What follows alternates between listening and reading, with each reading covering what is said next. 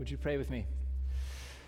Heavenly Father, strengthen our vision this morning of what is coming, of the end of all things, and the reward that waits awaits those who believe and trust in you. In your name we pray. Amen. There was a typo or something in the bulletin. It references a, uh, a short sermon this morning.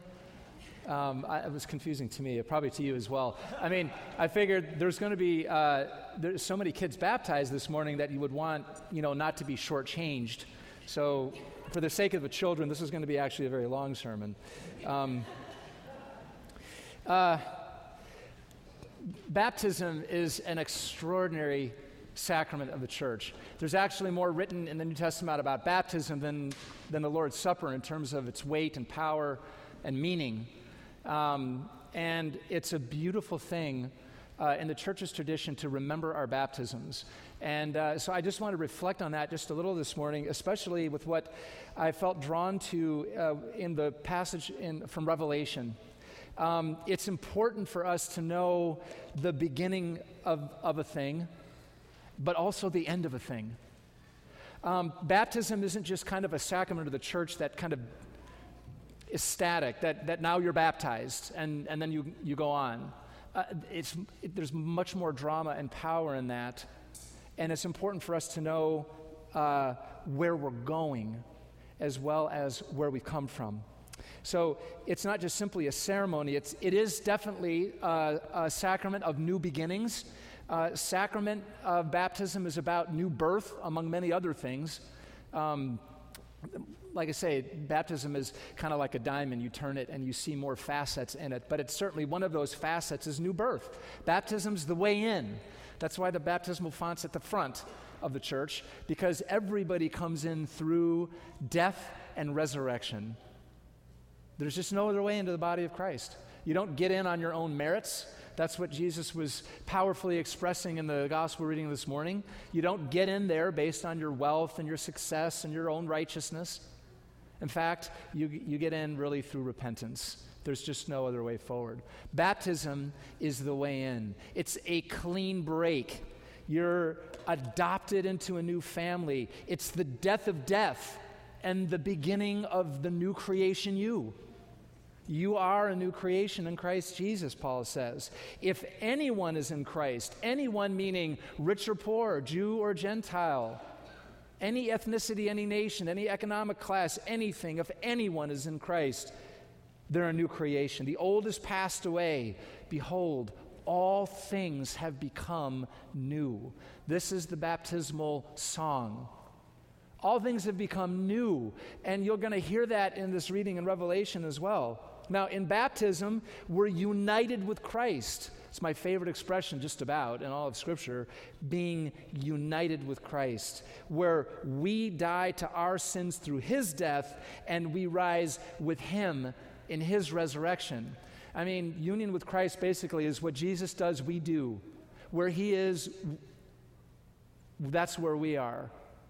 And that's a beautiful thing. Right now, Jesus is at the right hand of the Father. That's why we can appeal to him in our prayer, because he's at the Father's right hand interceding for us. That's where we are. It's a very powerful thing to know about oneself. Here's how Paul says it in, in his letter to the church in Rome We were buried with him by baptism into death, in order that just as Christ was raised from the dead by the glory of the Father, we too might walk in newness of life. That's the beginning. It's the new birth. We've been born again by water and by blood. But it's more than just new birth. There's more to it than just that. Just as new birth in the flesh, you know, like in, in our bodily life, is just the very beginning of human life. And when you have a new baby, uh, you know, you're, you're seeing the awesome, miraculous wonder of that new baby, but you're also envisioning what's to come. It's the same thing in Christian life. Something really happens when you're baptized. Something really happens. And that something that happens will not stop happening all the way until the new world. That's the beautiful thing. What happens in baptism doesn't stop happening.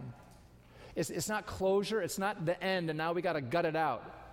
the power, the vitality, the union with Christ, it's there all the time. But it's directional. That might sound a little strange, but directional means it's there's an impulse to motion. I mean, I love watching our little ones because I know in their brain, their brain's growing. Like you can't suppress it. It just isn't possible. They're sponges. They're looking at us and they're looking at our mouths and they're, they're wanting to repeat what we say. I love it. Little baby Abby's Jack um, does not like snow, I found out, uh, because when it was falling on him, he was not happy. And it was clear by the look on his face and by what he was saying. All right, but when I said, when I looked at him and I said, snow, because right now he's learning words, like that's his big thing. And he looked at me like, I said, snow. And you could see his brain going, and all of a sudden he's like, no, no, snow, no, no. That's what I mean by directional. Uh, you can't suppress that. It's what his brain's doing. And I just love to see it. I love to see that. It's just exponential growth. That's what the Spirit's doing in us all the time. It's moving us in the direction. Where is the question? And that's what's, uh, you know, very powerfully depicted in the New World. It's good for us to use this phrase a lot, the new world.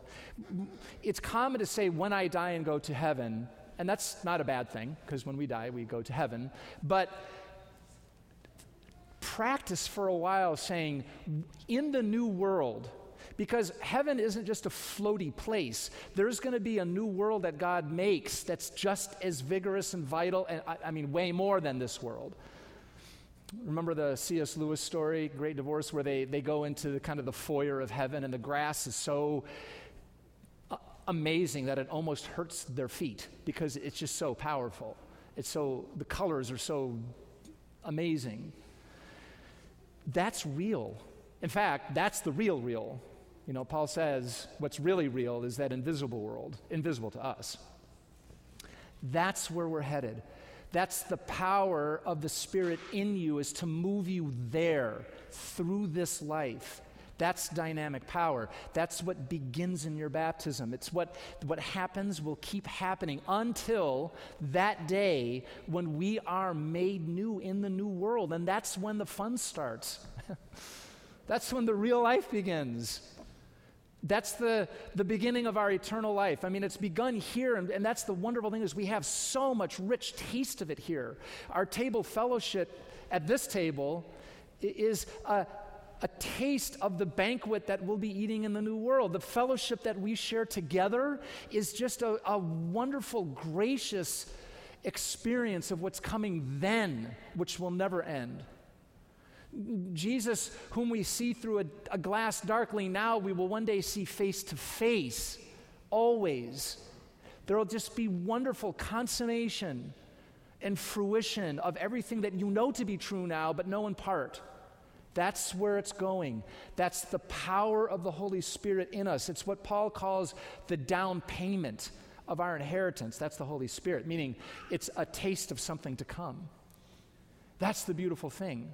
And when we experience this power through baptism, it's the entree and the movement into this thing that will end up in the new world. And just kind of in conclusion here, the powerful thing to me about this vision and revelations, actually, if you have your Bibles and you were to turn them to chapter 7, you'll see that the section just before our reading in the bulletin is the naming of the 12 tribes of Israel. I love this passage, and I can't go into all of it now because I've got about 90 seconds left to make a short sermon. So, um, but see what you're missing by, by this bulletin thing? The beautiful thing is that God made a promise to Abraham that through the Jewish people, all the nations would be blessed. That's the story of the Old Testament, is the working out of that promise Paul says in Romans that the gospel is the power of salvation to all who believe, to the Jew first, and also to the Greek or the non Jew. It's, it's the promise of God working all the way through. And what do we see here in Revelation chapter 7? At the final day, did God's promise prevail? Yes. He names them by name. 12,000, a representative complete number from the tribe of Judah, 12,000 from the tribe of Reuben, 12,000 from the tribe of Gad, 12,000 from the tribe of Asher, Naphtali, Manasseh, Simeon, Levi, Issachar, Zebulun, Joseph, Benjamin, all of them sealed. And if space hadn't been a problem, and it's not in the book of life, which in, is in heaven, your name is there too. And the story continues. Because they had to abbreviate it, right? It just says, And I looked and behold a great multitude that no one could number. Kind of a cliff note version of the book of life. Because in that book, your name's there too. And that's the fruition of everything that started in your baptism. That's where your new creation self becomes fully alive with a new body, with dried tears, the fulfillment of the promise in your life, the righting of every wrong, the answer of every question, the solution to every struggle, all of it in that moment will be healed, restored, forgiven, taken care of, calmed. You will be at rest and at peace and at the fullness of joy in fellowship with the Holy Spirit and all saints. That's what starts this morning, and why I'm excited about this, because this is their great entry into that journey, which will end there, and we will all be together to celebrate that as well. Amen.